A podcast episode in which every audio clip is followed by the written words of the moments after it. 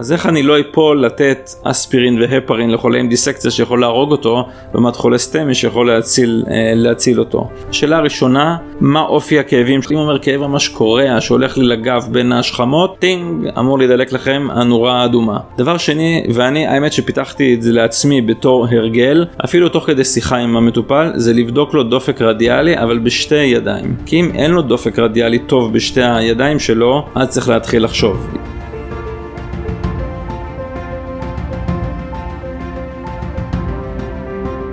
ושאלתי את הפרמדיק, אני זוכר, האם הוא נראה לך כמו אוטם, האם הוא נראה לך כמו סטמי? אז הוא אמר, האמת שלא. וברגע שאני מרגיש שהפרמדיק לא משוכנע באלף אחוז שזה חולה סטמי רגיל כמו שהוא רגיל לראות וזה היתרון שלכם שאתם מול החולה תבינו ברגע שאתם מתקשרים ואתם אומרים חולה סטמי אנחנו מזניקים מהבית בשעות הלילה רופא אחות טכנאית ולפעמים גם עוזר צנתורים שמגיע מהבית והרבה מאוד אנשים יוצאים ובמקרה הזה ברגע שהפרמדיק לא היה בטוח אמרתי בוא ניפגש במיון.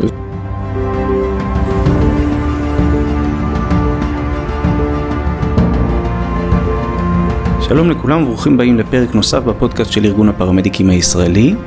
הפעם אנחנו מתחילים סדרה של פרקים בנושאים שונים בקרדיולוגיה לפרמדיקים בשיתוף מערך הלב במרכז הרפואי שערי צדק. בפרק הנוכחי נשוחח עם דוקטור אמיר אורלב, מנהל מחלקת קרדיולוגיה בשערי צדק, על גישה כללית, אנמנזה, בדיקה פיזיקלית של החולה הקרדיאלי. שלום דוקטור אורלב. שלום לכולם ואני מאוד שמח להתארח אה, ותודה דוד שהזמנת אותי להתארח בפודקאסט הזה וגם באופן אישי אני, אני מאוד שמח כי אני את הדרך הרפואית שלי בעצם התחלתי במד"א. הייתי מתנדב נוער במד"א ירושלים על, אה, על אמבולנס לבן ואחרי זה נתן וזה מה שעשה לי קצת את החשק וגם במהלך לימודי הרפואה שלי בשנה שישית בחרתי להתנדב, כאילו לעשות רוטציה בנתנים.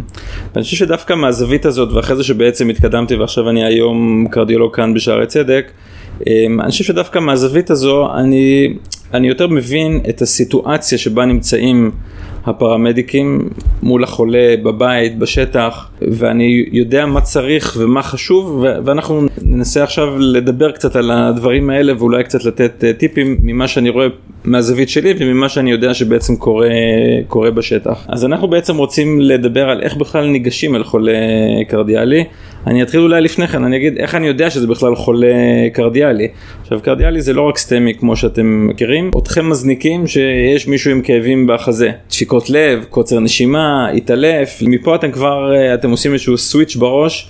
שאתם בדרך לחולה קרדיאלי או שיש משהו שאמבולנס לבן הגיע ומשהו בסימנים, מישהו עם לחץ דם נמוך, טכיקרדי מאוד, דופק 200, אה, אז אני מניח שאז אה, חבירה וזה כבר עושה לכם איזשהו סוויץ' בראש שאתם בעצם, שאתם בעצם הולכים. אבל לא כל כאבים בחזה זה אוטם ולא כל כאבים בחזה זה סטמי. במקרה מהשנה, מהשנה הזאת, במקרה הייתי בחדר מיון. ונכנסה אישה עם כאבים בחזה או שהם התקשרו אמרו אנחנו אוטוטו בדרך אמרתי אני פה ואיך שהם נכנסו אז אמרו הנה קרדיולוג צ'סט פיין כאבים בחזה ואני רואה מולי אישה בת 80 מעורפלת הכרה לחץ דם נמוך הצבע של האפור אני נוגע בה היא קרה, חיוורת ואני רואה קצת צניחות באק"ג קצת צניחות ST באק"ג היה לי ברור האמת כבר מהרגע הראשון שיש discrepancy גדול בין ה chest pain והשינויים באק"ג לבין זה שבעצם מדובר באוטם ובמקרה כזה ישר נכנס לי כמו למגירה בראש של לשלול דברים קריטיים אחרים כי כל טיפול גם יכול להזיק. ובמקרה הזה כמובן עשינו לה לחצי דם בשתי ידיים וראינו פער וישר הלכה לסיטי וראינו שזה דיסקציה והאישה מיד הלכה לניתוח דיסקציה של האורטה. אז לא כל צ'סט פיין זה אוטם ולפעמים אסור לתת את מה שבדרך כלל אה, נותנים. ולכן חשוב להבין אני חושב איך, איך אנחנו בעצם ניגשים ומה חשוב ומה הסדר. כי לפעמים אתם שתי דקות מהבית חולים ולפעמים אתם במתאר פינוי ארוך שיש לכם זמן ואתם יכולים יש לכם בדרך לעשות uh, דברים ומה חשוב ומה לא חשוב. ואגב גם בתקופה שהייתי בחו"ל הייתי בלונדון בפלושיפ ששם הדברים עובדים קצת אחרת. שם זה בכלל אמבולנס שזה אפילו לא פרמדיק ואפילו הטיפול שהם יכולים לתת הוא עוד פחות ממה, ממה, ממה שפה. זה גם עושה קצת פרופורציה של מה חשוב ומה לא. אז אני חושב שא' מגיעים, אז כמובן שאם זה יש דברים דחופים, אז אנחנו מתחילים מהפרוטוקולים, אם מישהו chest pain אתם תוך שתי דקות עושים אק"ג, אם אתם רואים STEMI, פה האמת היא שצריך לעבוד כמו רובוט, יש את פרוטוקולים ואת זה אתם מכירים, או שיש narrow complex או wide complex, טכיקרדיה, יש לכם את כל הפרוטוקולים ואת זה אתם אה, מכירים וזה אפשר אולי יהיה להרחיב בהמשך. אבל אנחנו עוד נלך לפני כן. הדבר הראשון, וזה גם לומדים בבית ספר לרפואה וגם איתכם, שלקחת אנמנזה טובה זה עוזר להבין מה יש לחולה. זה קריטי להבין מה יש לחולה וקריטי לא לתת לו טיפול, אה, טיפול מזיק. אמנם בשטח יש לכם מעט זמן, הכל לפעמים לחוץ, לפעמים יש מתארים של רעש, קשה לכם לדבר, אין בן משפחה בדיוק ליד. גם בבית חולים לא תמיד יש לנו את כל, את כל הזמן במיון מאוד מאוד עמוס וצריכים לתרגל באמת את הדרך, מה השאלות הקריטיות ומה חשוב ומה קודם ומה, ומה אחרי זה. מהאמירה הזו של ההבחנה בין העיקר לטפל או בין החשוב ליותר חשוב, המשכנו לשוחח על סדר הפעולות בגישה לחולה הקרדיאלי. אם, אם uh, נתמקד קצת, קצת עכשיו uh, יותר, אז נגיד שאתם מוזנקים למישהו עם צ'סט פיין, עם כאבים בחזה ואתם uh, מסתכלים עליו, אז א', חשוב המראה הראשוני. אם הוא מניח את היד על החזה, אם אתם רואים שהוא מזיע, אם אתם רואים את הצבע שלו, אם אתם רואים ספיץ' דיספניה, קוצר נשימה, אם אתם רואים אותו עושה כזה את הקמטים בפנים של כאב. זה כבר צריך להדליק לכם נורה אדומה וכבר מכוון אתכם יותר. ואני חושב שמה שצריך להיות לכם בראש זה כמובן האם זה סטמי או, או non-ST elevation MI, אבל חשוב לשים גם את הדברים מסכני החיים. המיידיים שיכולים גם להשפיע על הטיפול, שזה בראש ובראשונה דיסק, דיסקציה. עכשיו תשאלו איך אני יכול לשלוט דיסקציה בשטח. אז א', אנמנזה, שאתם שואלים אותו איפה כואב לך, איך כואב לך. עכשיו לא כולם קראו את הספר, כן? לא כולם אומרים כאב לוחץ בחזה שמאל, מקרין לי ליד שמאל, אני עם בחילות והקאות, יש לי סחרחורת, אני מרגיש דפיקות לב, חולשה. לא כולם קורים, אבל זה הקלאסים. אנחנו יודעים אגב שבנשים הסימפטומים הם פחות קלאסיים, זה יכול להיות רק סחרחורת, זה יכול להיות הקרנה ליד ימין דווקא, יכול להיות הקרנה לבטן, כאב אפיגסטרי יכול להתבטא בצורה הזאת. אבל חשוב ובאמת מה שמדליק לנו נורה אדומה לדברים מסכני חיים אחרים, שזה בעיקר הדיסקציה, זה הנושא של כאבים ממש קורים שמקרינים בין השכמות לגב, ומישהו שנראה רע.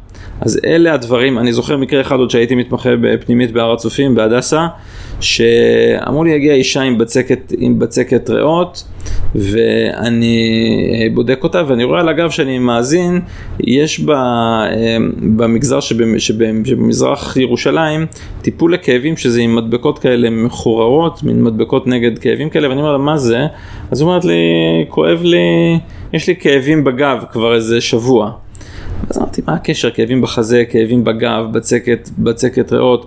אז כמובן שעשינו לאקו, ושם ראינו AR משמעותי וראינו דיסקציה, ואם הייתי מקשיב לטוב אולי הייתי שומע שיש לה אבשה דיאסטולית. אותה דיסקציה יכולה גם להגיע לתוך קורונרים ולעשות תמונה של אוטם. אז איך אני לא אפול לתת אספירין והפרין לחולה עם דיסקציה שיכול להרוג אותו, לעומת חולה STEMI שיכול להציל, אה, להציל אותו. אז מה שאני חושב יש לכם בשטח זה א', אנמנזה.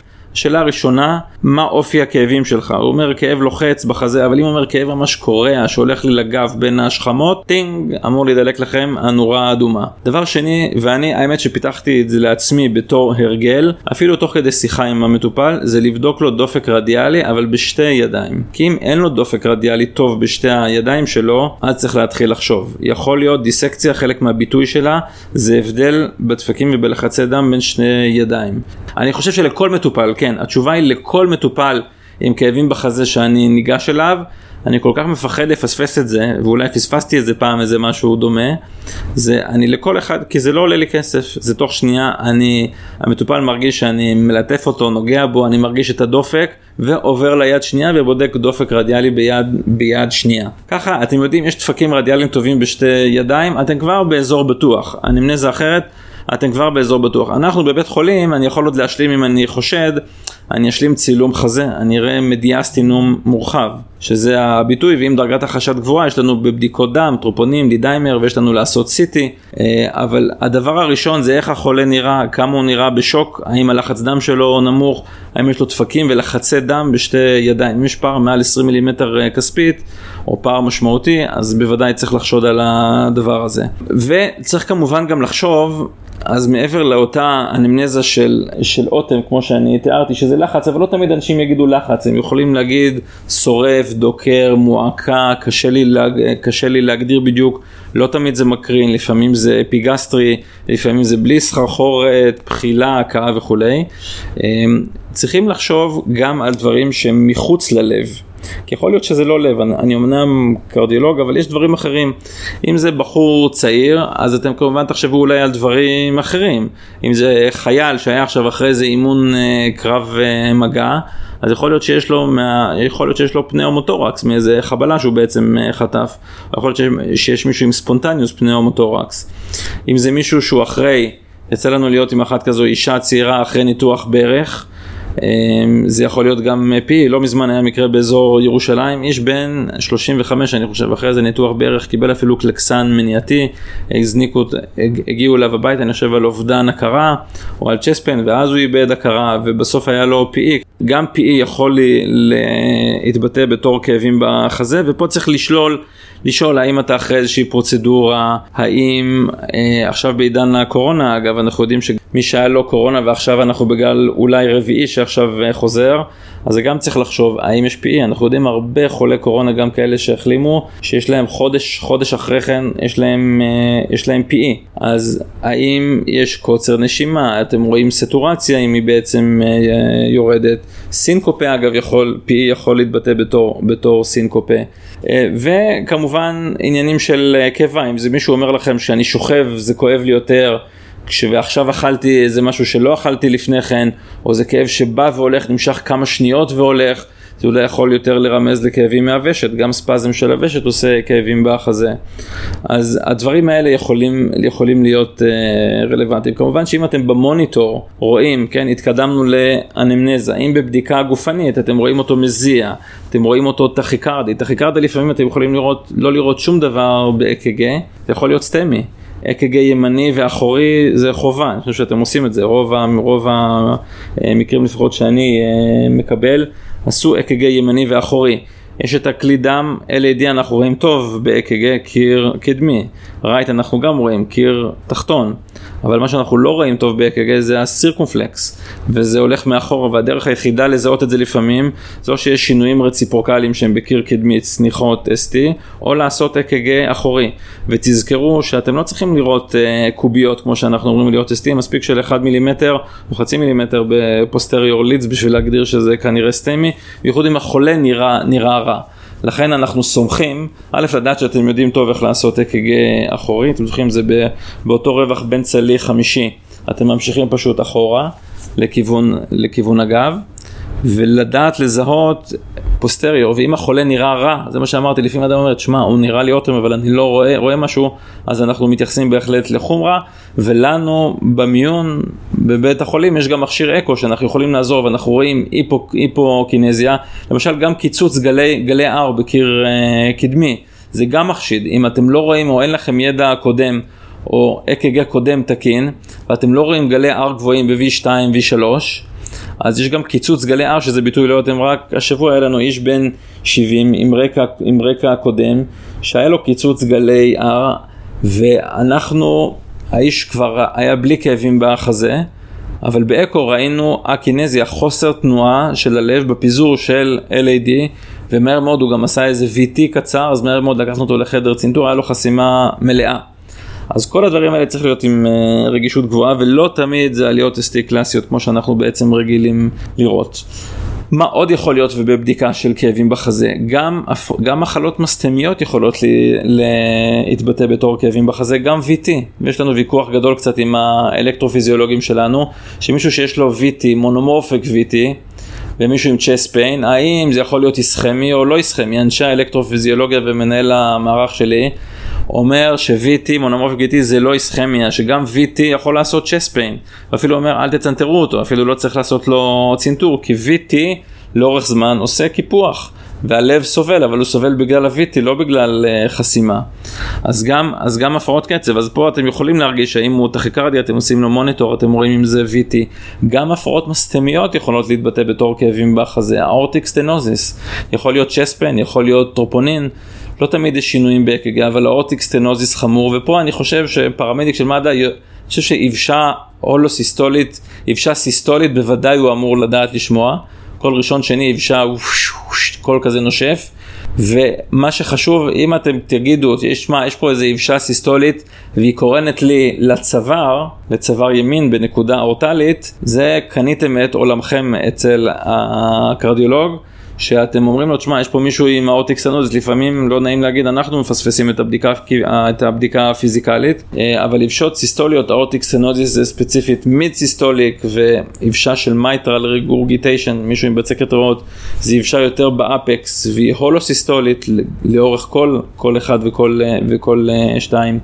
אז בהחלט, גם הדברים הקרדיאליים הקלאסיים, STEMI ודיסקציה, גם הדברים הקרדיאליים שהם לא בהכרח קורונריים, שזה יכול להיות הפרעות קצב, מהירות, VT, מונומורפי בעיקר. אגב, היה לי איזה מקרה שאני יכול להראות לכם אק"ג של VF. עכשיו תגידו, איך יכול להיות אק"ג 12 לידים עם VF? זה בדרך כלל צריך לתת מכה, אבל יש לי כזה, אם תרצה, זה חולה אקמו אגב, שהיה ב-VF, עשו לו אק"ג 12 לידים ואז הוא היה עם, עם VF.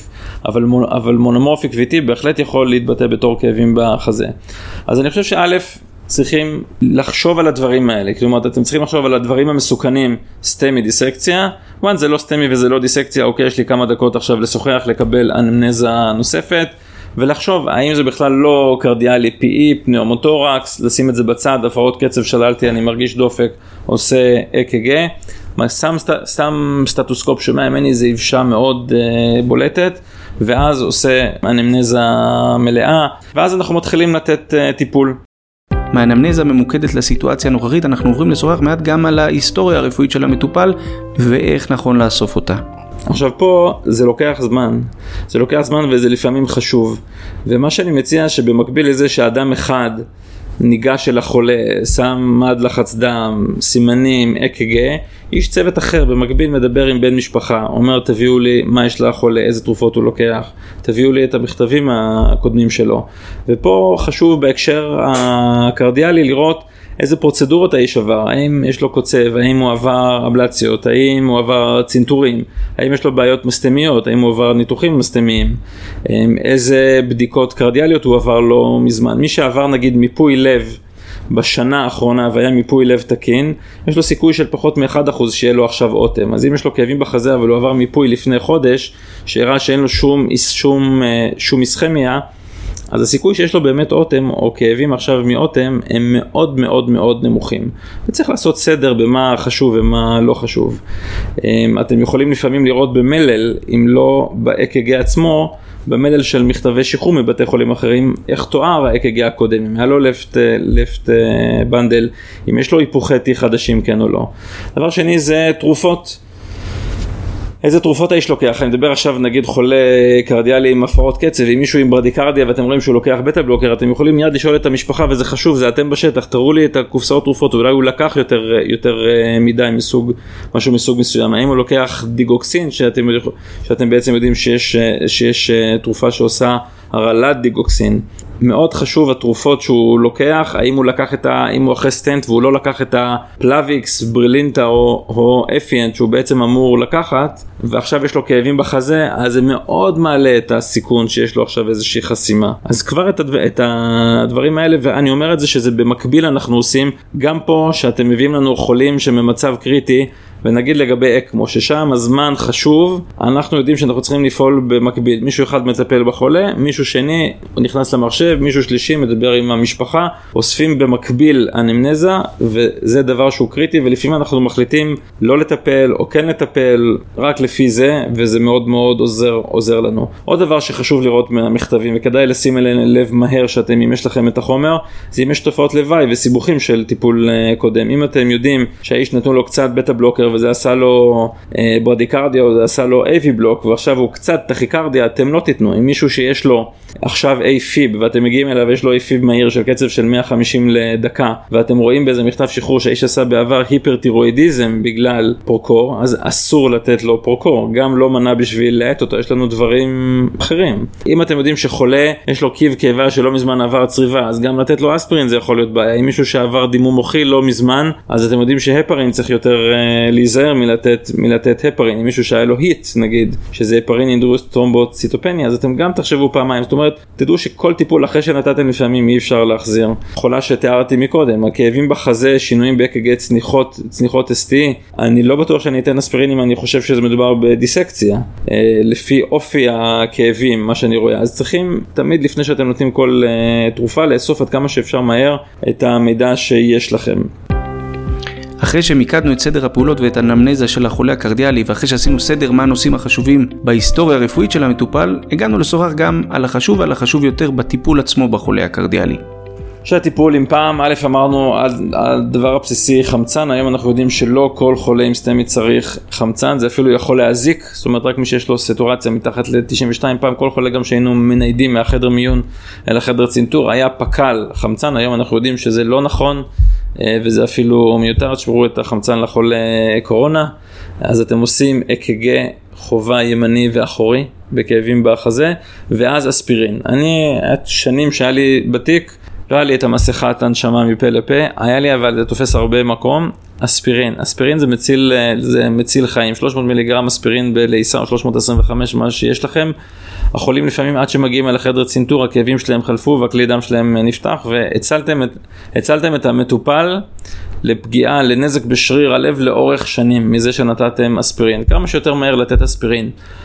זה לא תרופה מסוכנת, הנזק שיכול להיות מאספירין הוא מאוד נמוך, זאת אומרת אני לא מכיר הרבה מצבים שזה יכול לעשות נזק משמעותי, מקסימום אחרי זה יהיה לו קצת כאב אפיגסטרי. chest pain, תמהרו לתת אספירין, אל תתלבטו הרבה, הרבה בכלל, גם אם האיש לוקח אספירין, תיתנו אספירין רק בשביל הפרופורציה.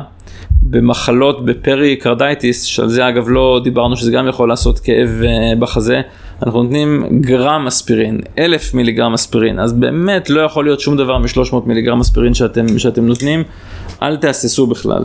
ודבר נוסף זה לעשות, וזה להכניס קנולה, זה גם כן מישהו במקביל יכול, יכול לעשות, אין לכם מושג כמה שחולה מגיע ואין לו קנולה, תשתדלו בבקשה לא ביד ימין. באזור השורש כף יד, כי משם אנחנו בדרך כלל נכנסים בצנתור. אמ, אז חשוב להכניס IV. אין לכם מושג מתי החולה הרגע הוא בסדר, אתם מכירים את זה, הוא יכול תוך אה, שנייה לעשות, לעשות VF. תקבעו את זה טוב, תדעו שזה, ותדעו שזה באמת זורם, ודיווח ותנועה. תתחילו תנועה, עכשיו יש שאלה כמה זמן לחכות בשטח, כמה זמן להשלים. האמת, שאם זה סטמי הרי חשוב כמה שיותר, כמה שיותר מהר. אותנו מודדים, ואתם רואים את זה בוויינט אחרי זה מתפרסם, את, ה, את המדד איכות, והאמת שברגע שאתם מגיעים אלינו, אנחנו יוצאים בסדר, אנחנו במדד איכות מרגע שאתם מביאים אותו אל החדר צנתור, אנחנו מהר מאוד מתחילים צנתור ואנחנו מצוינים. אתם מבינים שהפערים בין הבתי חולים זה האם זה 95.1 אחוזי ההצלחה במדד של לפתוח סטם מתוך 90 דקות או 95.5. אבל מה שקובע זה מרגע שיש לו כאבים בחזה עד שאתם הגעתם ועד שהבאתם אותו אלינו. אז לפי דעתי כמה שיותר מהר, מה שאתם יכולים לעשות תוך כדי תנועה, אף אחד לא, אף אחד לא יבוא אליכם בטענות אם לא השלמתם אנמנזה מלאה ובדיקה פיזיקלית מלאה, זה פחות משנה. זה באמת אם יש לכם זמן ואם אתם יכולים לעשות את זה במקביל. זה נכון גם בחולה יציב וגם בחולה לא יציב אגב, בחולה שהוא התמוטט, אם אנחנו אחרי זה עוד נדבר על נושא אקמו. אם הבאתם אותו מאוחר, מאוחר מדי, זה כבר לא רלוונטי אקמו. זאת אומרת, כל האפשרות שלנו לתת טיפולים מתקדמים, זה אם הבאתם את, את המטופל הרבה יותר, הרבה יותר מהר. אז אמרנו א', אנמנזה, בדיקה, סימנים, ולתת את הטיפול הזה. מה שיכול לבוא בשלב הבא, זה להקל על הכאבים שלו. התחלתם תוך כדי תנועה, כואב לו, תיתנו לו ניטרו, sublingual ופנטניל. פעם נתנו מורפיום, היום פנטניל בגלל העניין של הספיגה. ואז הפרין, כן? אני רוצה להגיד לכם שאיפה שהייתי בחו... בלונדון הייתי ב-fellowship, ניידות אמבולנס שהביאו, בכלל אסור להם היה לתת הפרין, הפרין החולה היה מקבל רק בבית החולים. בצרפת הם נותנים אפילו 2B3A, אינטגרלין, או באמבולנס, אבל הפרין אפשר גם לתת טיפה אחרת, זאת אומרת אם אתם שואלים איך לדרג דברים מבחינת טיפול, אז א', לעשות לו אק"ג, אספירין, IV, חמצן אם צריך, להתחיל תנועה, לתת לו ניטרו, משככי כאבים. והפרין אפשר גם תוך כדי תנועה לתת לו. כמובן אחרי ששללנו שאין לכם חשד לדיסקציה או לאיזושהי בעיה אחרת. לקראת סיום שאלתי את דוקטור אולב על שיתוף הפעולה בין השטח לבין הקרדיולוגים בבתי החולים ובלי לעשות ספוילר אגלה שסיימנו את השיחה סיכום להקליט פרק נוסף ונפרד על הנושא הזה. אולי לסכם את הדברים, אני אסיים באיזשהו סיפור שדווקא מראה את החשיבות של ה... כל הזמן להיות עם ראש אה, פתוח.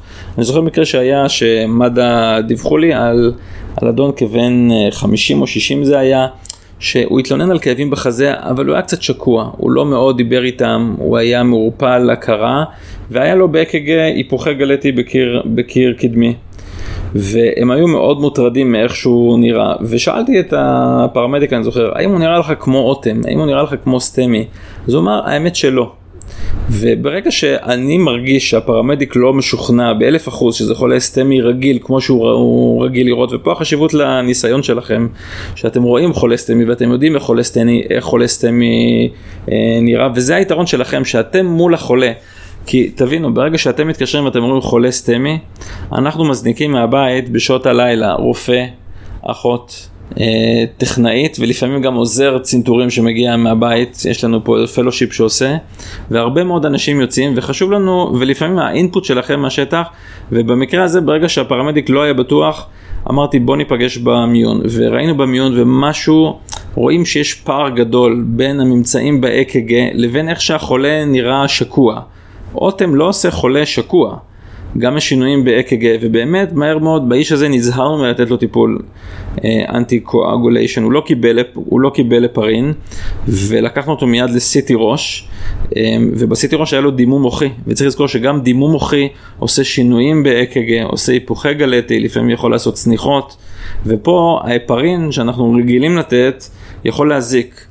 וכולנו היינו מרגישים רע מאוד אם היינו נותנים מפרין לאיש כזה רק בגלל הרוטינה שאנחנו בעצם עושים שינויים ב-EKG, קראו לנו על, על כאבים בחזה. אז בהחלט חשוב המראה שלכם, איך שהחולה נראה. הדרגת חשד שלכם, ההתייעצות שלכם עם התורן טיפול, טיפול נמרץ, שזה אגב תדעו זה גם כן נוצר, יש מקומות כאילו איפה שהייתי בלונדון אין תקשורת, זה אתם מודיעים לאיזה מרכזייה, שם מודיעים לאיזושהי מרכזייה, המרכזייה מפעילים ביפר, מגיעים, אין שום תקשורת, ופה התקשורת היא חשובה וחשוב מאוד להעביר את הדרגת חשד שלכם. וזהו, ואני מקווה שנמשיך לדבר גם על השת"פ הזה בהמשך. תודה רבה דוקטור לב. בפרקים הבאים אנחנו נמשיך לשוחח על ממשקי העבודה בין הפרמדיקים בשטח לקרדיולוגים ביחידות הלב, על מערך האקמו ועל הממשק בינו לבין החייאות ממושכות שאנחנו מבצעים בשטח, ועל נושאים נוספים בקרדיולוגיה לפרמדיקים. תודה רבה לכם המאזינים ונתראה בפרקים הבאים.